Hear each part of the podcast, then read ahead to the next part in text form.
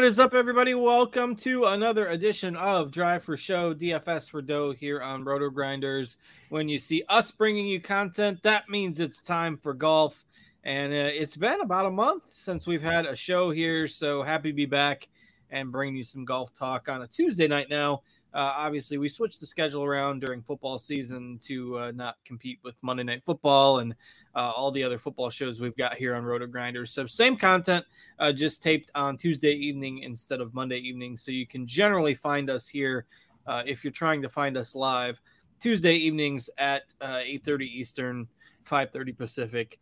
Will be a kind of our go-to time most weeks during football season. So I am Justin Van Zuiden, STL Cardinals 84, here as usual to host the show. I have my usual co-host alongside as well, Mr. Notorious Derek Farnsworth. Noto, it's been like a month since we've done a show. How you doing? Yeah, it's been too long. It's good to be back, and tried my hand at the DP World Tour DFS. Didn't have too much success, so I'm ready to get back to the PGA Tour. What have you been up to the last month?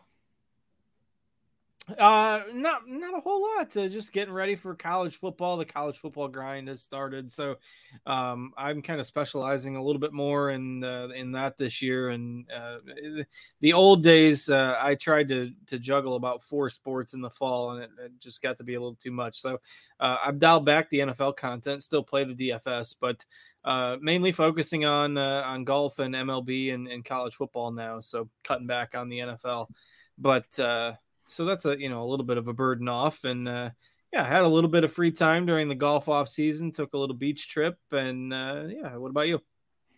Well, that's nice, and that's probably good advice. You know, anytime they ask me to do anything, I just say yes, and my list of duties keeps growing by the day. But love this time of year. You know, pretty slow summer with just golf and baseball. So. Excited for football for sure, but it's my busy season, and I guess you have two busy seasons, one for DFS and one for taxes. Yeah, for sure. And if you extend your tax return, that's due. Those are coming up due October 15th, so the next month will be not nearly as crazy as the busiest time of year, but it'll be a little busy at the day job here over the next month, and then October 15th through the end of the year is a little slower again until we ramp up for a new year, but. It's exciting to see golf back this week. It's a little bit of a weird schedule. So in case you haven't kept tabs on it, the old fall swing notion on the PGA Tour is going to be a little bit different now.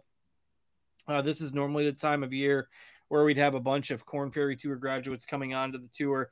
But they have changed it up this year, and it's called the FedEx Cup Fall, I believe. And so the guys who didn't finish inside the top 50 are still playing for ranking points heading into next season. The new season will start on a calendar year basis. And it's all a little bit different if you're only used to what golf has been doing for the last 3 or 4 years, maybe longer than that on the schedule. So the fall swing is going to look a little bit different than it used to. And also, this is the only PGA Tour event we have in the month of September because we have the Ryder Cup coming up. So a lot of golfers have either A, they're playing in the Ryder Cup, or B, they've just said, hey, this is the only event in September. I'm just going to take the month off.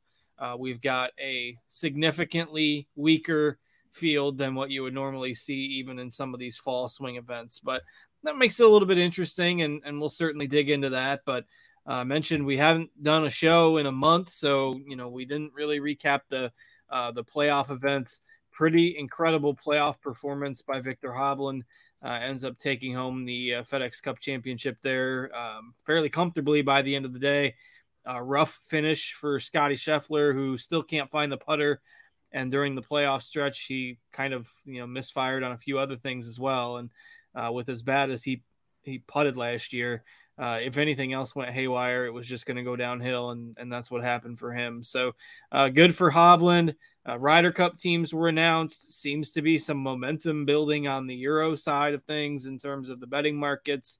The U.S. was, minus 190, minus 200 a month or two ago. Now it's closer to minus 140, 150, depending on where you look. So, Noto, your thoughts on the upcoming Ryder Cup and the playoffs that just finished up?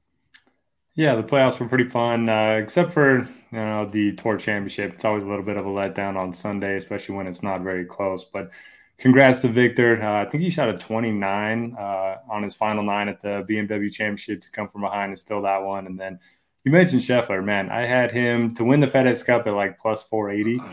And at one point on Thursday, he was like minus 290 to win. He had a 5-stroke lead, and that disappeared very quickly. So, yeah, Scheffler, tough to see him finish the season that way, but I'm sure he'll be back. And as far as the Ryder Cup goes, I mean, all 12 of the European guys are playing at the BMW Championship over in Europe this week. And only, 2 of the 12 American guys are playing the Fortinet. So I kind of wish, they would all play together. I think it's kind of cool that all 12 of them for Europe are playing together over there. But, yeah, we'll see. I don't feel great about America's chances, especially what was the last time, 1993 or something that we won over in Europe?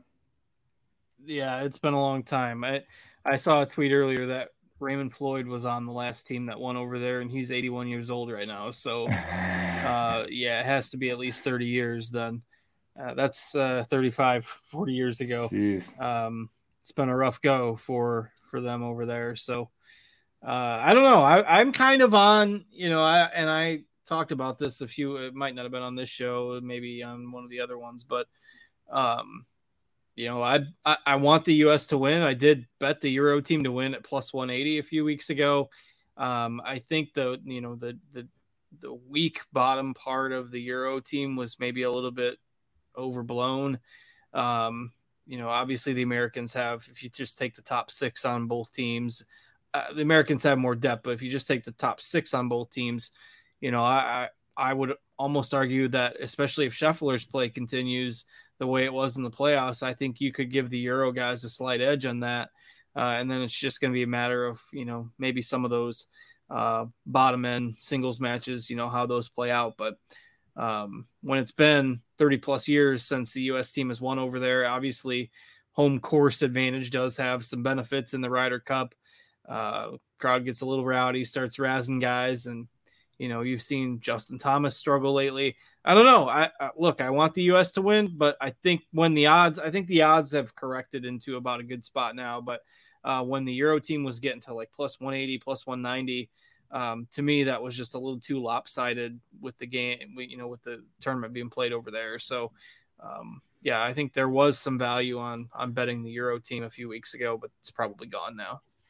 Yeah, I think so too. And, a lot of our friends in the industry were able to get them at like plus 250 at the start of the year. And I didn't hop on any of those numbers. So now I'm kind of torn on what to do.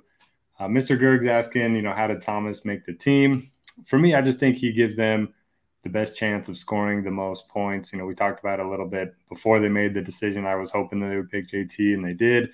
And I was looking at some of the individual markets today for the Ryder Cup, and JT has like the 4th best odds to finish, as a top U.S. scorer. And I think that's kind of why they take him, right? They take him for the upside. If you take Keegan Bradley, maybe he goes 500. If you take Lucas Glover, somebody like that, they could easily get swept. So I like the pick. I mean, obviously he's not playing great, but I think just gives the team a better chance to secure some points. What about you?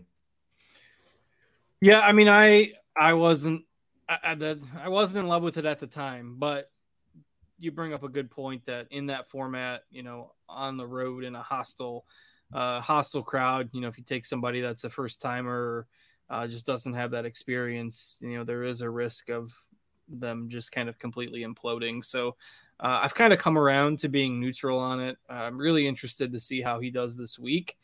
I think it's really interesting that he's one of the guys that's playing. Doesn't surprise me that Home was playing.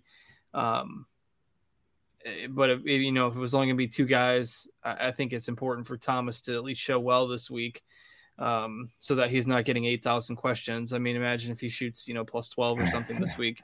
And then that's all the media wants to talk about. So, but if he goes out and, finishes top 10 or something, then it's probably a non-story. Or maybe he shoots plus 12 and then still goes out and dominates at the Ryder Cup anyway. But I'm sure that's what the media is rooting for, because it would just give him 8,000 things to easy content, I guess. But speaking, did you see him out there with like 10 pool noodles practicing his swing? Oh, I didn't. Man, that was a lot going on in that practice session. on Rory had some comments about, you know, there's certainly other guys I'd rather face than Thomas and stuff. It'll be really interesting to see how it goes. Of course, that's coming up in a couple of weeks. So we're still kind of figuring out what we're going to do on the content side for that. Obviously, probably won't be enough to do a show for that. But Noto and I think last time we did a little combo article on the site, so we can run that back maybe again this year. But before we get there, we've got to talk about the Fortinet Championship this week. I mentioned it, weaker field than what we normally see in some of these fall events, just because of the timing on the calendar with the Ryder Cup coming up in a couple of weeks. And so you're going to see, you know, maybe a little bit more unpredictability, guys that are going to feel overpriced. You're not going to like the way your lineups look maybe, but Noto, why don't you talk about the course that we have this week? Yes, we got Napa Valley, so should be a lot of guys drinking some wine this week. It's going to be played at the Silverado Resort and Spa. Yep. Par 72, measures just over 7,100 yards, and there's not really a strong course fit, I would say. The fairways, some of the narrowest that you're going to see on the PGA Tour. The average driving accuracy last year was like 46%, so it's going to be very difficult to hit the fairways, whether you are being aggressive off the tee or trying to lay back and just put an emphasis on hitting the fairway. The green's pretty small as well, and they feature a mix of bent and POA. So I'm kind of looking for guys that have played well in California in the past. Course history is not too important, but it certainly doesn't hurt. Yeah, I don't really have a strong take on the fit. I think you're going to have to be good with your irons and very good on the greens. But I've seen some people say, you know, the bombers can play well here because everyone's missing fairways. But I looked at the average driving distance here the last couple of years, and it's like well below tour average. So I don't think guys are necessarily just going out and ripping it. I'm looking more for the approach guys and the good putters. Yeah, I'm maybe willing to sprinkle one, you know, or at most two kind of risk reward. Maybe drivers, guys. I'm prioritizing approach play for sure, but don't mind maybe throwing a bomber here or there into a lineup, especially if, you know, nobody's going to play them and maybe they have some upside. So we can talk about some of those guys later in the show. But otherwise, yeah, emphasis on approach play for sure for me. And don't mind getting a little bit contrarian in spots. Some of these weaker fields, you know, it just gets a little bit unpredictable. Chalk kind of congregates around a few plays. Noto's got some wild takes in our expert survey this week that I've got to call him out on. Noto did the survey before me this week, so I was looking at it and wondering, you know, well, how does Noto think this guy's going to win? Noto never likes this guy. So we'll talk about that. We'll get to that very soon. But it's just a course where, you know, a tournament, given the timing on the calendar, where maybe you can embrace a little bit of variance this week as well. All right, well, let's dig in. The only four golfers above 10K on DraftKings this week, and DraftKings is really the only pricing we have to look at. FanDuel has punted. It's out. FanDuel pricing's out. Oh, okay, so FanDuel a little bit delayed. Yeah. I've just presumed they weren't offering contests this week because their pricing wasn't out. That must have come out within the last few hours then. Yeah, I just pulled it up. I'm surprised. All right, so for now, I have not had a chance to look at FanDuel's pricing yet because it wasn't out as of like 4 o'clock this afternoon. But we usually focus on the DraftKings side of things anyways. But four golfers above 10K, Homa and Thomas, the two Ryder Cup guys, DFS Darling Jaeger and Cameron Davis are our 10K plus golfers this week. Pretty hard to not start with Homa, I think, here. Yeah, I got to agree with you there. In my model, he's got like 14 more percentage points than anyone else in the field.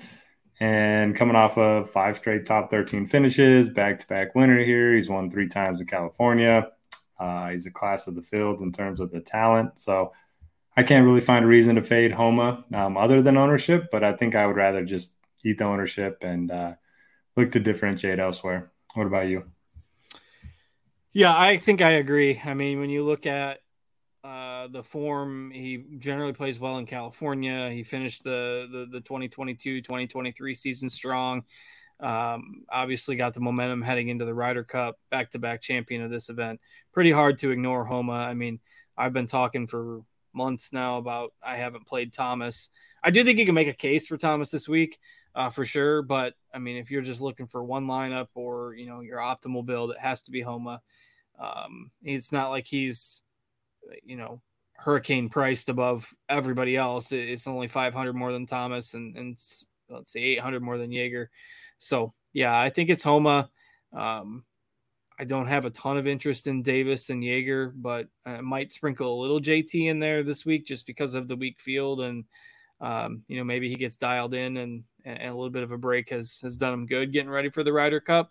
So I don't mind some Thomas and GPPs, but yeah, it's clearly Homa, I think, for me at the top. Yeah, Mr. Gerg in the chat definitely disagrees. He says, imagine playing Homa over Jaeger. I mean, come on. What are we doing here? His guy Jaeger, he has been in really good form, top 35 and 5 straight. Doesn't have a great history around these parts and not the best putter, but he's probably my second favorite guy above 10K. Yeah, I don't have a strong take on anyone else. I think just with so much Homa exposure, I don't think I'm going to have much of any of the other 10K options. Yeah, I totally agree there.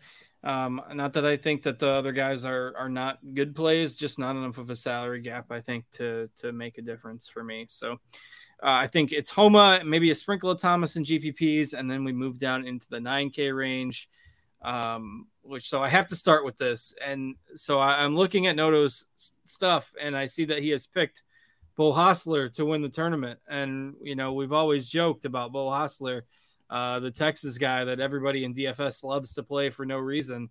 And this tournament, last I checked, is not in Texas. And Hossler is projected at 15% ownership. And Noto's telling me that he's going to win. And I'm wondering if maybe somebody else, you know, wrote the article and then passed it off as Noto, because certainly this can't be Noto writing this. So you have to explain this Hossler thing to me. It has me completely befuddled. Yeah, my account was not hacked. Don't worry. This is my take, and honestly, I bet him outright, so I'm gonna, you know, be more invested in that than I am in DFS. But I will have some. So he played really well in the fall, and he's contended here twice. So he's got 3 straight top 25 finishes here. 2 of those he just fell apart on the Sunday. And then you look at his recent form, the game log. He gained 7.6 strokes ball striking his last time out. That's the best in his entire career. One of the best putters in the field, one of the best, birdie maker, bogey avoiders in the field. I just think it's a good week for him. And, yeah, I don't know. I just got that gut feeling about him. But, I mean, the model doesn't agree with me. So if I just blindly trusted the numbers, I would be with you.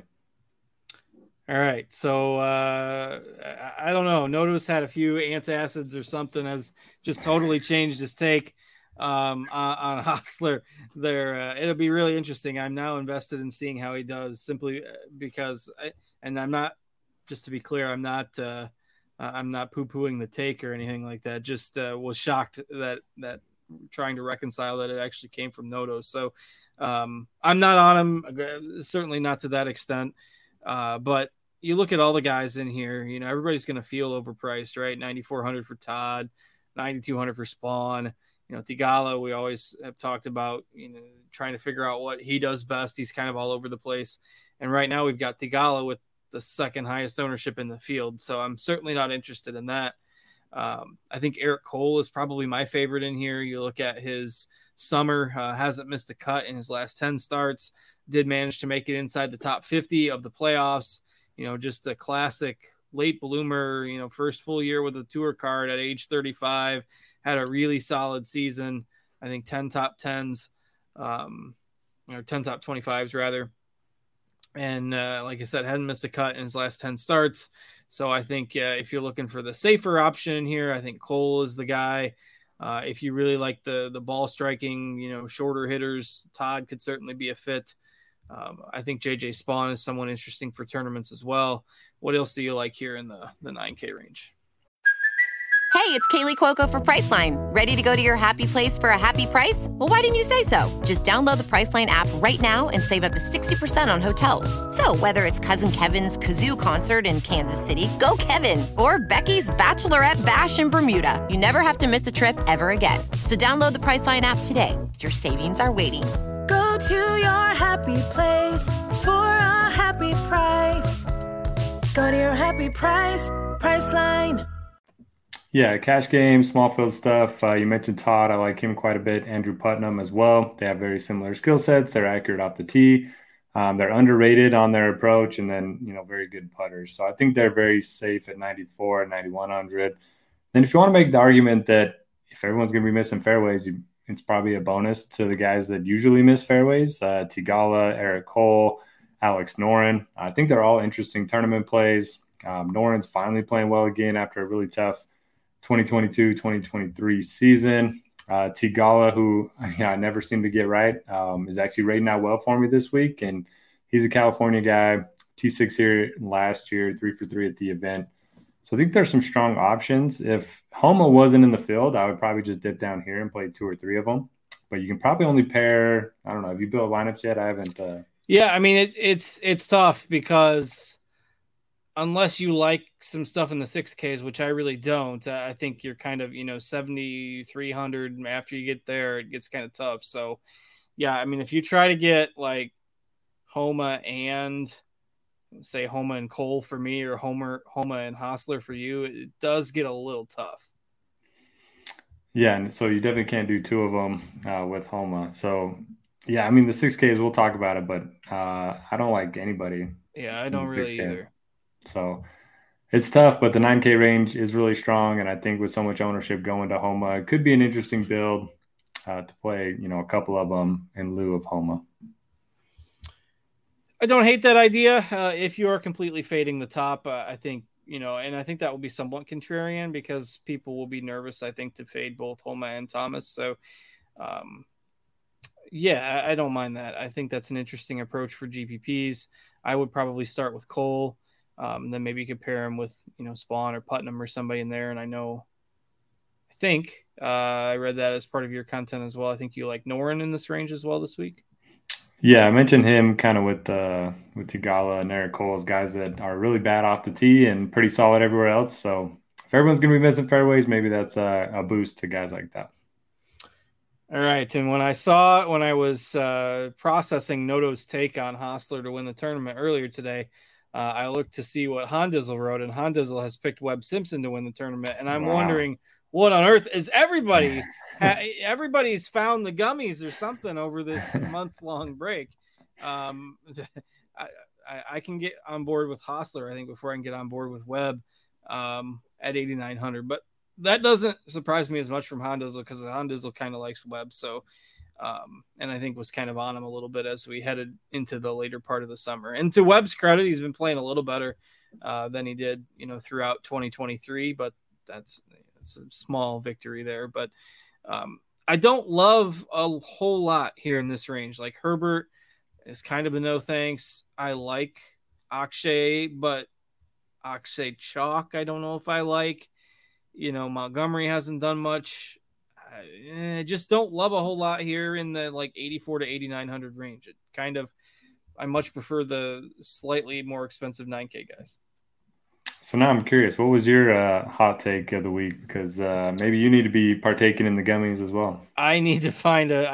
Mine was, I believe, Jaeger and Theegala both missed the cut, I think. Okay. That was pretty spicy. Yeah, it's spicy. But I couldn't find I certainly couldn't find a winner take as spicy as Webb and Hossler. And I also didn't want to do one of those and then end up, my guy finishes the worst of the three because then I'm giving you all this crap and then my guy ends up doing worse. So I'd have egg on my face. Yeah. Well, when our guys finish 1, 2, and, I'll own it. I'll own it. I'll eat a marshmallow peep on there. All right, 8K range. I like 3 guys. So I like Ches Reavie, 8,500. He's been playing pretty well. He's more of the accuracy iron type. Maybe not the best putter, but he's played well here in the past. He's made 4 of the last 5 cuts with top 35s and 4 of them. I like Justin Suh, another guy from California, was born there, went to USC. So I think he's familiar with the area. And I was looking at this today. He has gained at least 1 stroke putting in 14 straight events. That's so hard to do. It's for the solid, most volatile stat in golf. So if he can have a decent ball striking week, I know that's kind of asking a lot, but I like him at 8,600. And then Mark Hubbard. I always like Mark Hubbard. He kind of fits the same mold as Eric Cole and that very bad off the tee. very good on approach, and then, you know, pretty good short game as well. So I think they have very similar skill sets, and, you know, Hubbard's a little bit cheaper than Cole at 8,300. Yeah, I like Hubbard as well. I think he's very steady, solid play in this range, which I think is just fine. And to me, just two guys that I like and, you know, that I think are really interesting in here. The other, of course, is Doug Ghim, who over the last 24 rounds leads this field in ball striking. So, again, it's a weak field, but if you're leading the field in ball striking, you're doing something right. He's 100th and something in putting, which is no surprise. So he just needs to bring the flat stick at a semi-reasonable level, and I think he'll certainly be fine. So, yeah, I think the bottom part of the 8K range is what I like better.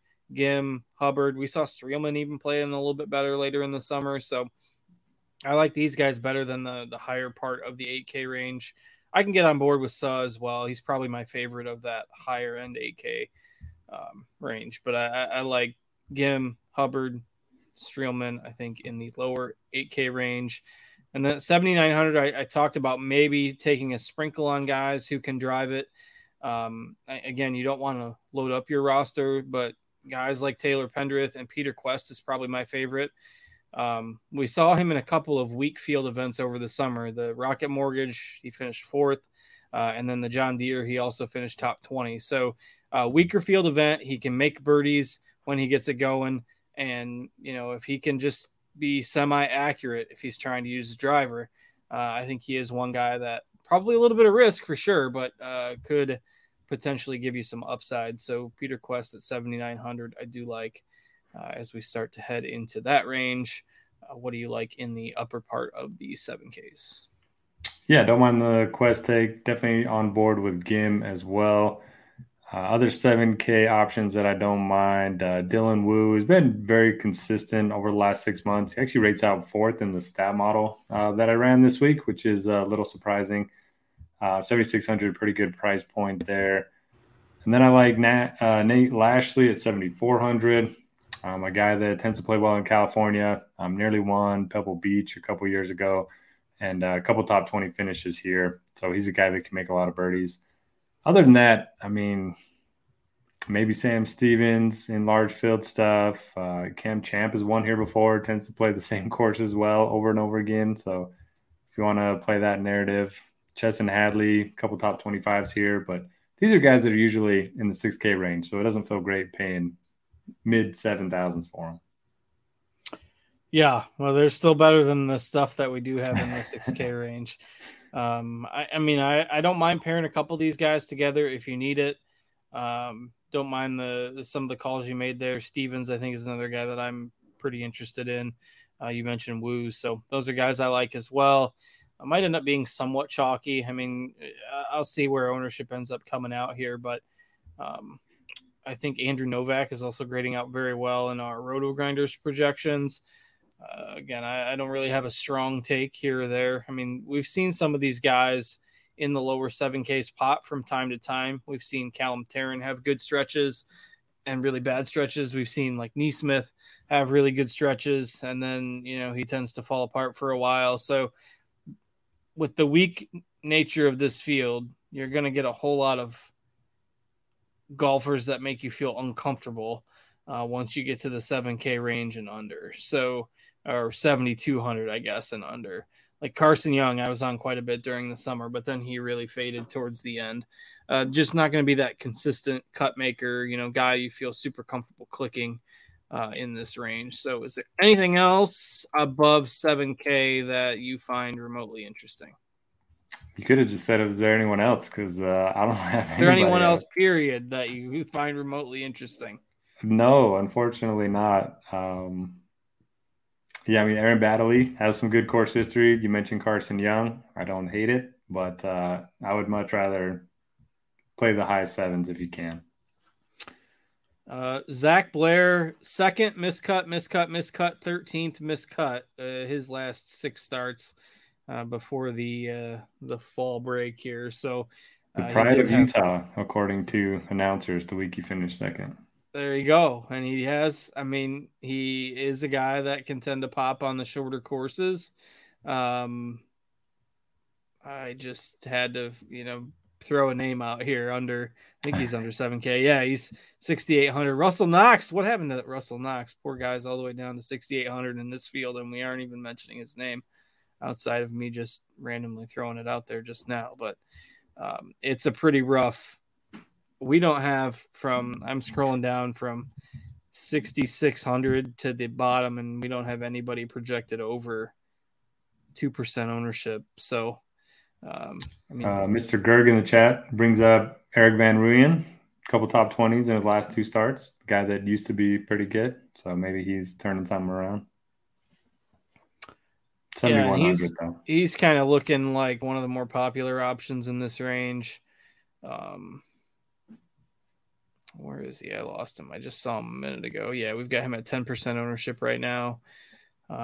We've got Baddeley at 4%. Looks like he's grading out one of the best projection guys in that range, but not a whole lot else to love. Again, pretty weak field, and there's decent options with those guys that we mentioned around 74, 7,500 that I think, you just try to take maybe two guys in there, three if you need it.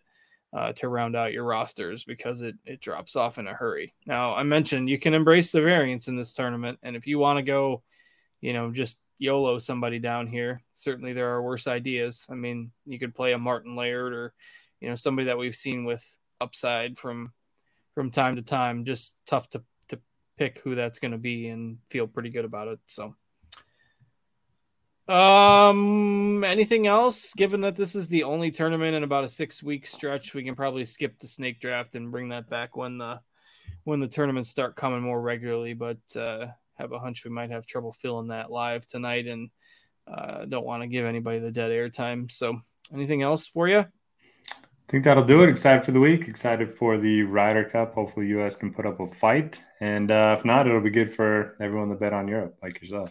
Yeah, I've got the hedge. I did not go crazy on it. So in theory, I still would like to see the U.S. win. The entertainment value of seeing them win would be better than, the small sum that I put on it. But so that's coming up in Rome in a couple of weeks. So there are no PGA Tour events for the rest of September. So the Ryder Cup will be right at the end of the month, heading into October 1st. And then it resets to what used to be the fall schedule, which, again, the schedule is largely the same. The way that they're framing it from the points and things of that nature is what's changing. And you kind of need like a degree in actuarial science to figure out how the PGA Tour is putting together like the rankings and the points heading to next year. I tried to figure it all out this afternoon, and I quickly lost interest. I don't think they know. They're just. It was like a 30-point flow chart of everything, and I just said forget it for now. So it's not worth trying to sound smart because I confused me. But anyway, once we get to October, we've got the Sanderson Farms, the Shriners Children's Open in Vegas, and the Zozo Championship, which I believe is going back over to Asia this year. So that will be the tournaments in October. Then we've got a tournament in Los Cabos, Mexico.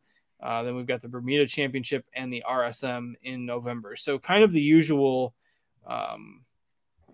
schedule that we have this time of year, just a different way for the PGA Tour to frame it, and we just have to get through the Ryder Cup first. So come October, we will have the usual fall calendar rolling through, and we'll be bringing you a show for those events when they get back rolling. A little bit shorter here tonight, just with this being the only tournament in September and the field being extremely weak. So with that, we'll wrap it up. Thanks to Steve for producing for us behind the scenes. Thanks to Noto for joining back up with me for another fall of golf talk. I am Justin.